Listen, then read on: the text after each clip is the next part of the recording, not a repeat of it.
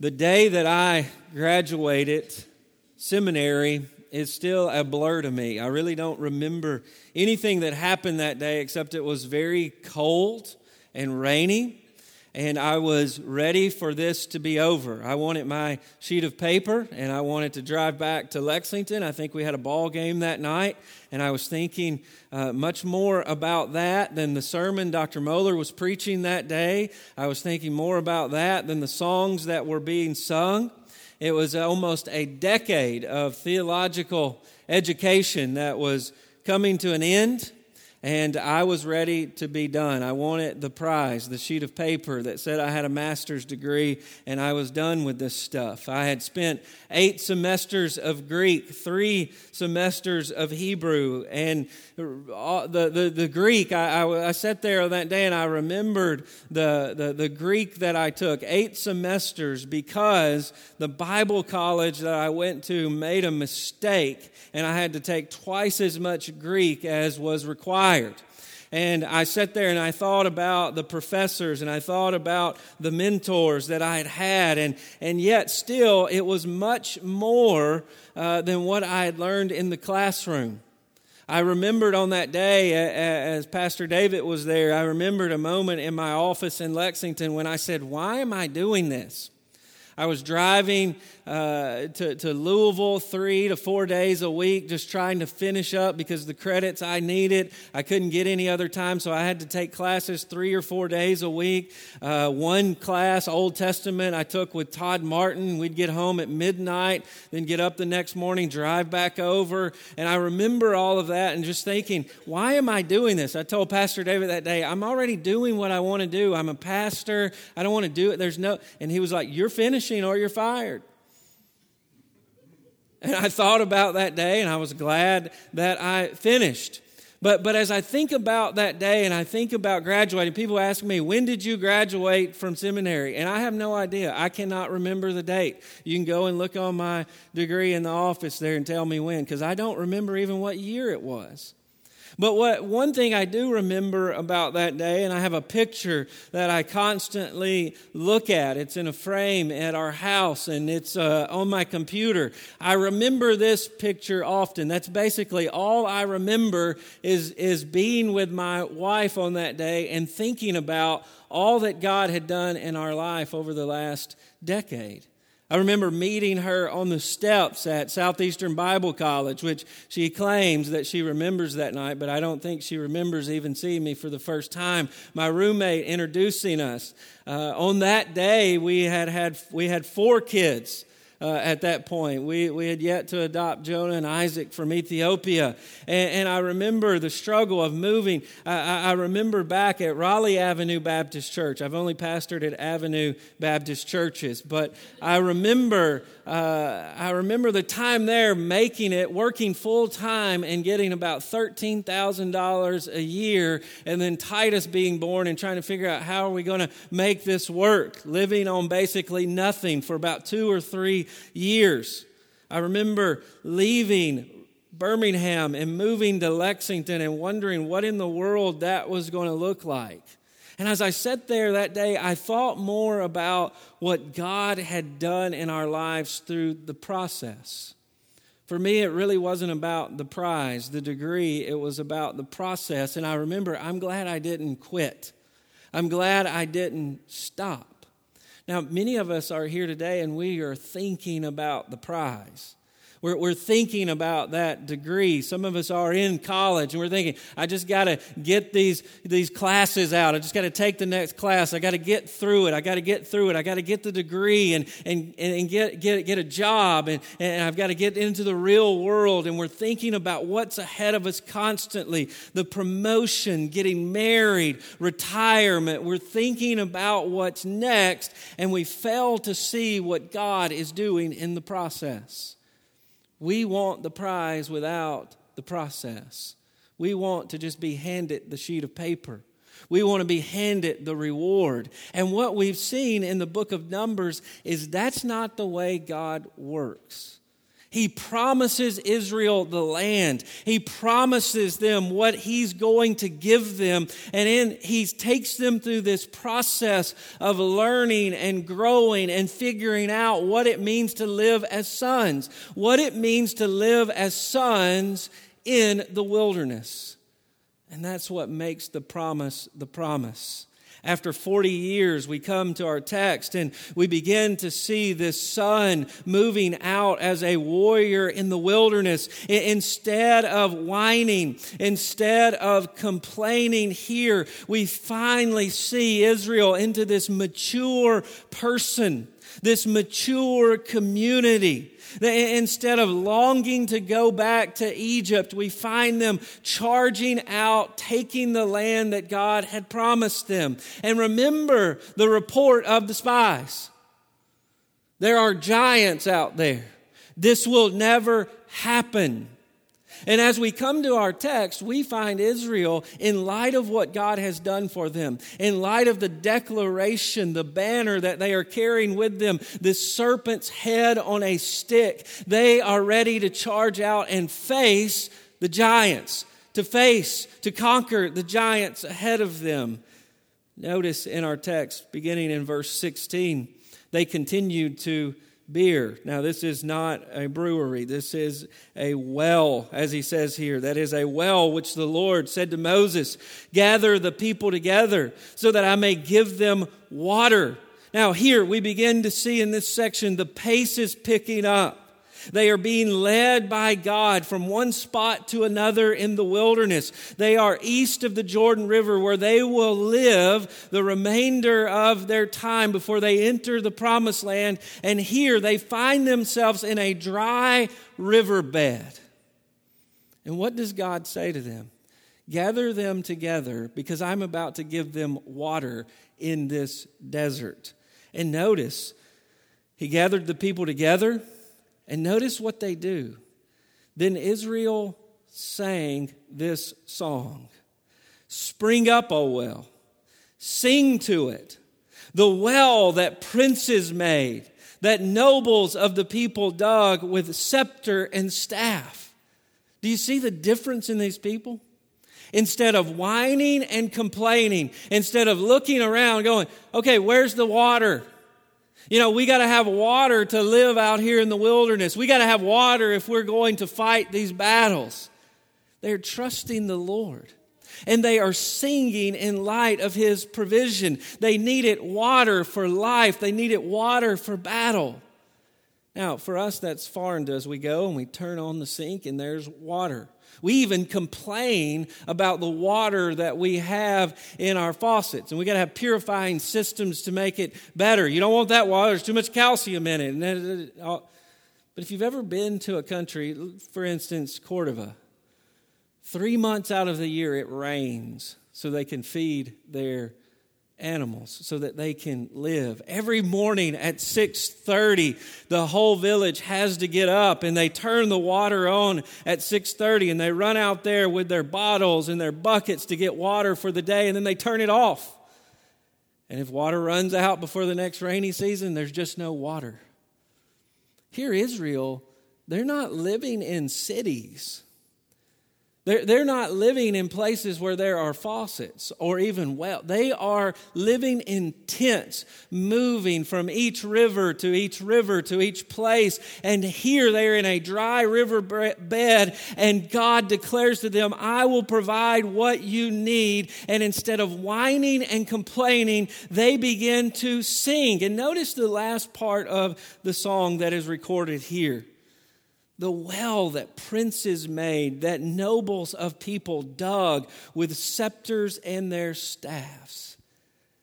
You have a bunch of slaves out in the wilderness singing like they are kings, singing like they are rulers. My, how things have changed for Israel. Notice, even as we move down into verse 19, they find themselves on Mount Pisgah. And then verse 20 at Bamoth, the valley lying in the region of Moab by the top of Pisgah, looking down on the desert, looking down on the wilderness. They find themselves on a mountain looking out at the desert, probably being able to glance over at the land God had promised, and they declare themselves to be kings. Slaves who are sons, who are declaring to themselves that they are rulers in worship. Now, we see the importance here of worship. It would be easy for them to allow themselves to drift into what they don't have, and yet they are singing. They are forcing themselves to remember the promise in song. That's the same thing we do, or we should be doing on a weekly basis. We come in here today, and many of us don't feel like singing. But we are thinking about chaos. We are thinking about the clutter of our lives. And yet God calls us together to sing. Actually, the first song that we sung today was a command to rejoice. We even see that with the Apostle Paul in Philippians, who is in jail, and he commands the people to rejoice, to have joy, even when they don't feel like it. First of all, joy is not a feeling, it's a commanded disposition that you are to have before God that is displayed in worship. We see that throughout the Psalms. The psalmist is in battle. Things around him are falling apart. And what does he do in Psalm 103? He says, Bless the Lord, O my soul. So he steps out of himself and he commands his soul to bless the Lord. It's not a feeling, but then what does he say? And forget not all his benefits. The psalmist says, in light of what God has done for you, you praise the Lord. He says that to himself. And at times we've got to look into the mirror and remind ourselves what God is doing for us and even force ourselves to sing. Force ourselves to have joy and trust the Lord. That's why corporate worship is so important in our lives. If you isolate yourself, I guarantee you, you will become selfish. Because the only person you have to think about is you. And you get alone and you fixate on your problems and you become grumpy and you become grouchy and you, and you, become, you begin to think things are falling apart. Things are so hard for me. And that's why you have to gather with other people and you have to look around and say, there are more people on this planet than just me. And you have to consider I know what's going on in their life, I know the struggle in their life, I know they lost their job. I know what's going on in her. I've been praying for her. And you are reminded that this life isn't just about you. The presence and then even the sounds of others remind you that you are to sing. As you sing out, you are calling others to join your voice and remember the gospel. That's why we do this together. One of the things I've noticed in churches that are, are dying is worship. You know, they come in and, Pastor, you got to preach better sermons.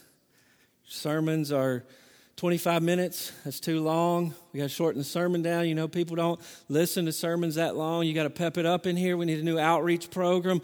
Pastor, what are you going to do to get more folks in here? And the issue at the end of the day is your worship is pathetic. That's why you're dying. And it's not the style. See, immediately those of us in here thought about style. Yeah, they're probably singing old. No, no, no, no, no. The issue is delight in the gospel and echoing that with your voice. And what we see with the people of God is that draws others to see the greatness of God. We want you to come to the well and taste and see that the gospel is good. We want you to come to the well. And if our church is full of whininess and complaining, even in the wilderness, folks want to see in this present age, in this present order, that you can still sing, that you can still have joy. And the church is the declaration in the wilderness that sons can sing in light of the promise.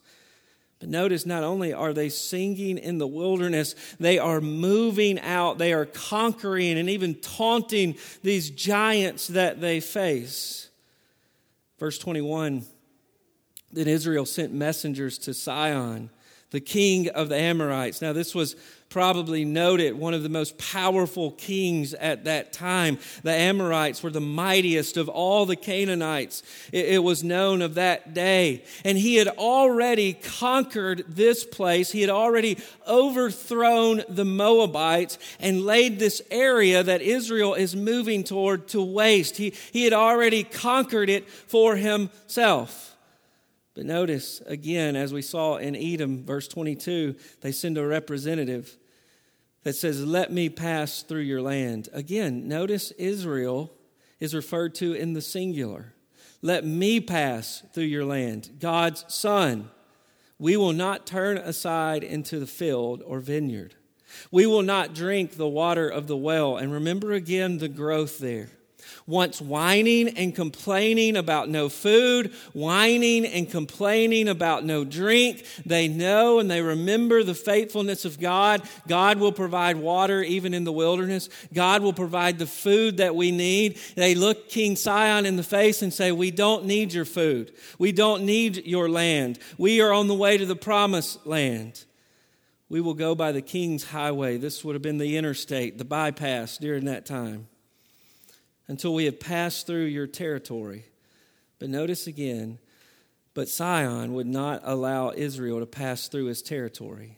He gathered all his people together and went out against Israel and came to Jahaz and fought against Israel. Now we begin to think, okay, back to Edom, the king of Edom gathers his people, will not let them through. And as we saw in the last chapter, Israel doesn't back down. They begin to push forward because of faithfulness, uh, the faithfulness of God. But this enemy comes against Israel. And what do they do? Verse 24 Israel defeated him with the edge of the sword and took possession of his land from Arnon to Jabbok. This would have been the, the most powerful king known at this time in this area as far as the Ammonites for the border of the Ammonites was strong. And Israel took all the cities, and Israel settled in all the cities of the Amorites, in Heshbon, and all of its villages. Here we see Israel has turned into this mighty warrior. These slaves, these nomads who had no land, this tent village has all of a sudden defeated this giant, powerful king and take possession of his land. Imagine Sihon noticed these little puny, wimpy nomads coming toward his city, the great city of Heshbon. And he goes out, and basically Israel says, Listen, let us come through, or we're going to wipe you out. And you imagine the laughter, you imagine the humor that goes on here.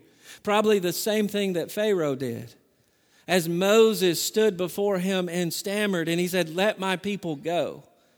And over and over again, Pharaoh refused. What happened to Pharaoh? He was wiped out. And we hear again, we see the warning that comes to this king in the person of these nomads, these slaves, and now he has overthrown their city. The same thing Jesus did. You have Jesus walking around this poor, rabbi, carpenter's son. The text says he had no place to lay his head. He was known as a drunkard and a glutton because of the people he hung out with. And he's walking around saying, The kingdom of God is at hand in his person. The presence and the authority of God is at hand. And how did that end for him? There was unbelief, there was the rejection of his authority. But we see in the cross and we see in the resurrection, God defeats the enemies of God. This poor peasant nobody. Same thing's going on in the wilderness. Same thing goes on as you declare the gospel. People look at this group of people in this makeshift worship area, and we gather here and we say, Here, the kingdom of God is at hand.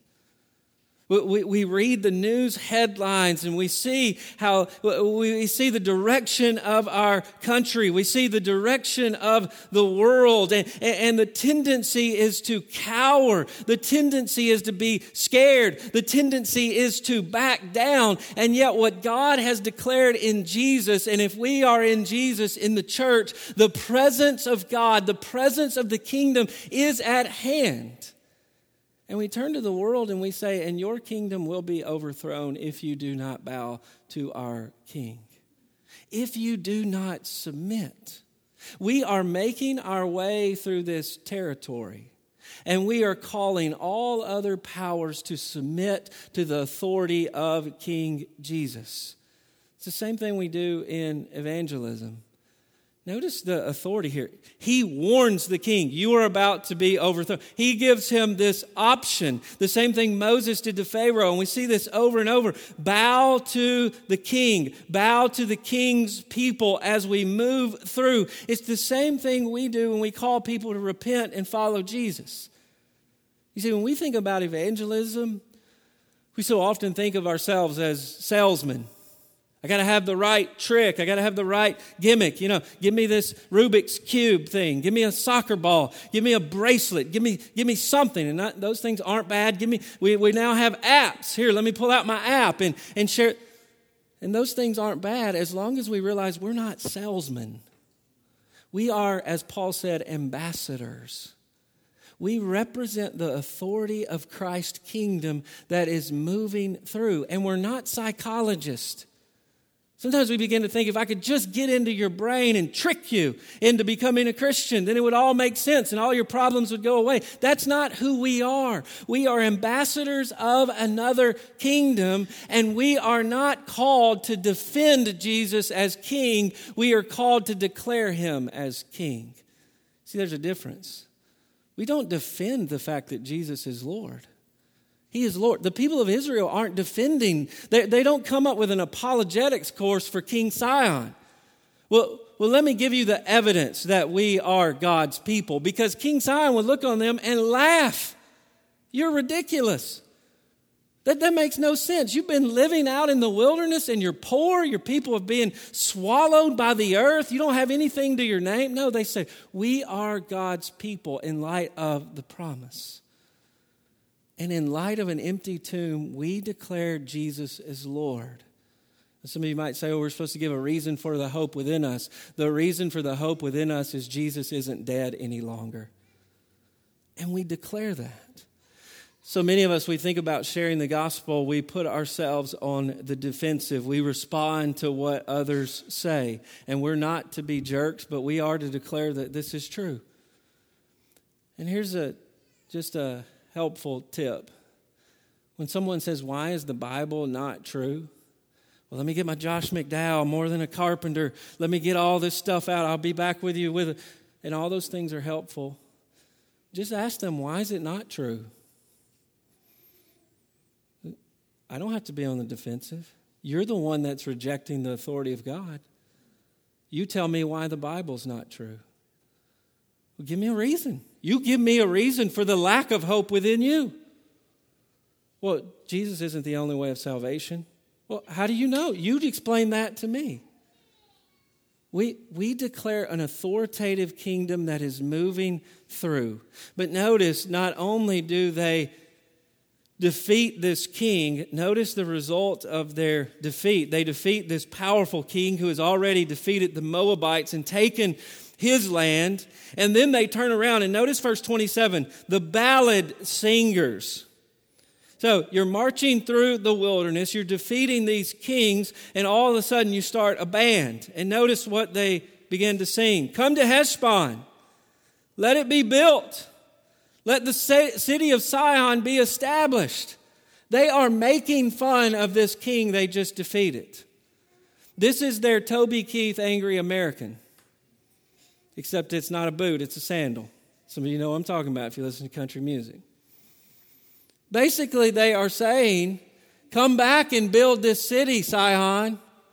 You, you overthrew the Moabites with your sword, look what we've done to you. Your city needs to be built, it needs to be established. Notice verse 28 For fire came out of Heshbon. We lit it up like the 4th of July. Oh, I'll stop there because y'all are thinking more about country music, trying to remember the song. The flame from the city of Sihon. Fire came out from the, the centerpiece, the focal point of his kingdom, the foundation, the refuge of his kingdom. We blew it up. There is fire and it devoured Ar of Moab. It is devouring his territories. Our rule, these nomads, these slaves are ruling over this king's territory. They're taking over, and it swallowed the heights of Arnon. We're taking all of his territory away. We're taking the Amorites' territory away. We're taking the Ammonites' territory away. And then he turns and says, Woe to you, Moab! okay, we're coming for you next. We are marching through the wilderness and they are taunting these territories. They are taunting these kings. He says, You are undone, O people of Chemosh. This would have been a Moabite god. And they begin to make fun of the god. He has made his sons fugitives, his daughters captives to an Amorite king Sihon. Chemosh, you think you're some god? You couldn't even defend the Moabites from King Sihon. Now, look what we've done to King Sihon. You better be scared. We are wiping folks out in the wilderness. So he overthrew them. Heshbon, as far as Dibon, perished, and we laid waste to Nopah. Fire spread to Medeba. Notice, they are taunting the giants. They have gone from cowering slaves to sons and kings who are taunting the other kings. Your cities and your gods are pathetic. We are about to take over. And you say, in our mealy mouth culture that we live in today, that doesn't seem right. It doesn't seem right to taunt. It doesn't seem right to declare such power, such authority. Now, when I was in kindergarten, I remember learning the first day of kindergarten, the Battle of New Orleans, which is a song about the Confederate Army taking over in the South. It, it's really in a very offensive song now that I think about it. I went back and listened to it yesterday and thought, my first day, I was five years old, and I, it, there's even a profanity in the song, and we're playing it in kindergarten. That's strange and it's offensive, especially to, to Yankees. I, I, I'm not going to recite any of it here today. But we, we hear this, and, and we've got to remember that battle songs are a part of who we are. At the beginning of every baseball game, football game, NASCAR event, what are we found doing? Singing the Star Spangled Banner, which is a de- declaration of victory which is able, we're able to stand around and say that we have these things because people fought and look at the flag. We are victors. And that's exactly what's going on here with Israel. And as we remember the first part of the chapter, what would they have before them? This bronze serpent, this enemy's head on a stick that will remind them as we hear that, we think, well, that's just bravado. That's just that. No, no, no. What they are reminding themselves is God is charging out before us. God is the only one who's allowing us to do that. Look, our enemy's head is on a stick. We can't be defeated. That's why we will walk, march all the way to Moab. That's why we will march all the way into the promised land and wipe out the Canaanites. And they are turning around to these kings that represent giants that represent false gods in the wilderness, and they are declaring the authority of Jesus. And it's the same thing we do here this morning. We taunt the enemies of God. Ephesians chapter 3 verse 10 Paul says that the church is the manifold wisdom of God. The church declares the gospel in its existence to who? The forces of darkness the powers and principalities that gather around this place today. And when we declare rejoice, when we declare kingdom undefeatable, when we declare nothing but the blood of Jesus, we are turning to the forces of darkness and we are saying, You have already lost. Our enemy's head, Satan, is on a stick in the cross and resurrection. You can't defeat us. Our existence declares to Satan and the forces of darkness that they have lost. Our existence is a taunt to the enemies of God, especially when we sing. Notice they are singing here. Just remember that. They are singing. Their kids are learning this song in kindergarten. And that would have been offensive if you were a follower of King Sihon, if you were a devoted member of the cult to Chemosh, they are saying you have no authority, you have no power. And it is offensive to the forces of darkness when we gather together and say Jesus is Lord, and when we can sing about it. When your life is falling apart, when there is difficulty in your marriage, when your kids will not obey, when you are frustrated, when there is death, when there is bad news, and you gather in here and you still say, Jesus is Lord. Satan hates it.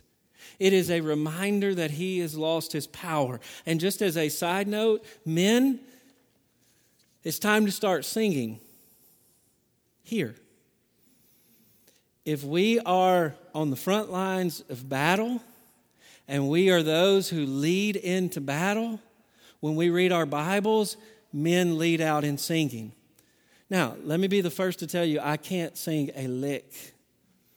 When I was a teenager, I used to walk around with headphones on and just singing out. Wes King, he was one of my favorite artists. I'm singing Michael W. Smith. And my mom walked up to me one day and she pulled the headphones out and said, Would you please stop? It was awful. Clay, last week, said, You sing. You're on the front row. I hear you sing. And I thought he was going to say, And you, you're pretty good. By the way, Pastor Nate told me I can sing with a little, a little help. I'll be able to sing a little bit better. And Clay said, It's awful. they all tell me it's awful too. But it's no excuse. We are leaders in battle, and you did not gather here today to hear me sing. Thank the Lord. You gathered here to sing with me, to remind me of the gospel I gathered here to remind you of the gospel, that we have won the battle and we declare it in song. We taunt the enemies of God in song. We declare to the world what has already happened in Jesus and what is moving through their territories. This mighty kingdom of God, we declare it in song and we charge out on mission. Notice the last part that we read earlier Israel lived in the land of the Amorites. It, that's amazing. These nomad slaves with nothing to their name but some tents and all that God provided them, this tabernacle, and now they have land. The land of the Amorites, the most mighty people of the Canaanites at that time. And notice what happens. We hear the story. Moses spied out Jazer and they captured its villages and dispossessed the Amorites. Here they continue to move forward, but what do we know? Moses sends out spies again, and instead of cowering in what's before them, even places they had already heard about where giants live, they are moving out. And then verse 33, they get to this king Og, which by all accounts we would believe that he was a giant. They found his bed. It was like a 13 foot iron bed. This has been a gigantic man in stature. But his kingdom stretched from Heshbon, Sihon's kingdom, even out into these territories that Israel is now overcoming. And, notice verse 34 as his army comes out against Israel. The Lord said to Moses, Do not fear him, for I have given him to your hand and all his people and his land. Now, we have heard that before. We have seen spies go out and come back to Israel and say, Hey, there are giants. Hey, this king Og is big, and his people are big. And God says to Moses, Don't fear him because I've already given you his land. And you shall do to him as you did to Sihon, king of the Amorites, who lived at Heshbon. Verse 35 So they defeated him and his sons and all his people until he had no survivors, and they possessed his land. Do you see the growth of Israel? Slaves, nomads, sons to kings who are singing and taunting the enemies of God, and at this point can't be stopped. you're here today you say, What does that have to do with me? Some of you got guns at home. Like, so we should just charge out? Take over the enemies of God? What, how does that apply? We see in the Old Testament, God is holy and God is righteous, and He demands worship from His people. He demands worship from these Canaanites. And as He is defeating them, as He is defeating the enemies of God, there is the taunting of these gods. And what God is saying is, I demand worship, bow, and submit to me. The same thing happens to Israel, though, also. When Israel moves into these lands, and they begin to worship false gods, what does God do to them? He brings in the Babylonians and they wipe out Israel. We see war in the Old Testament. God's will and even God's chastisement of his people takes place. And there is this declaration that he must be worshiped or you will be defeated. The same thing goes on here. We, we haven't been given authority as a church to charge out with swords and guns and whatever you got. I know some of you are crazy about that stuff. You're out shooting guns every weekend, and I have no idea why you have a machine gun at home, but that's your deal, and I'm glad you do it. I'm glad we live in a country where you can have as many as you want. Let me shoot it sometime, and I'll change my mind, maybe.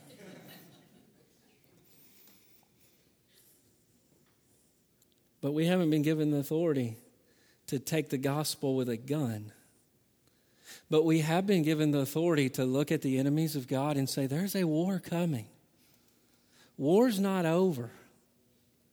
If you've read the book of Revelation, you know of a day when God will come in and his king will ride in, and the enemies who oppose him will be so wiped out. The book describes birds eating on their flesh.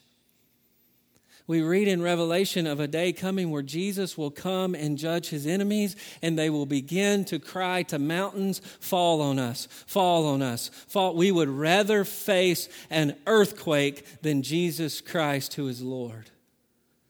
And we charge out just like the people of Israel and say, The authority of Jesus is marching through. Submit now, or you will have to bow later. Confess him as Lord now, back from the dead or you will have to get down on your knees in front of Him and confess with your mouth that He is Lord. We warn the nations of this. We warn the peoples of the earth with this. And as Paul says in Ephesians, our, our, our warfare is not against flesh and blood. So we don't go out with swords and guns. But as he says in Corinthians, our weapons are not flesh and blood either. It's the gospel of Jesus Christ.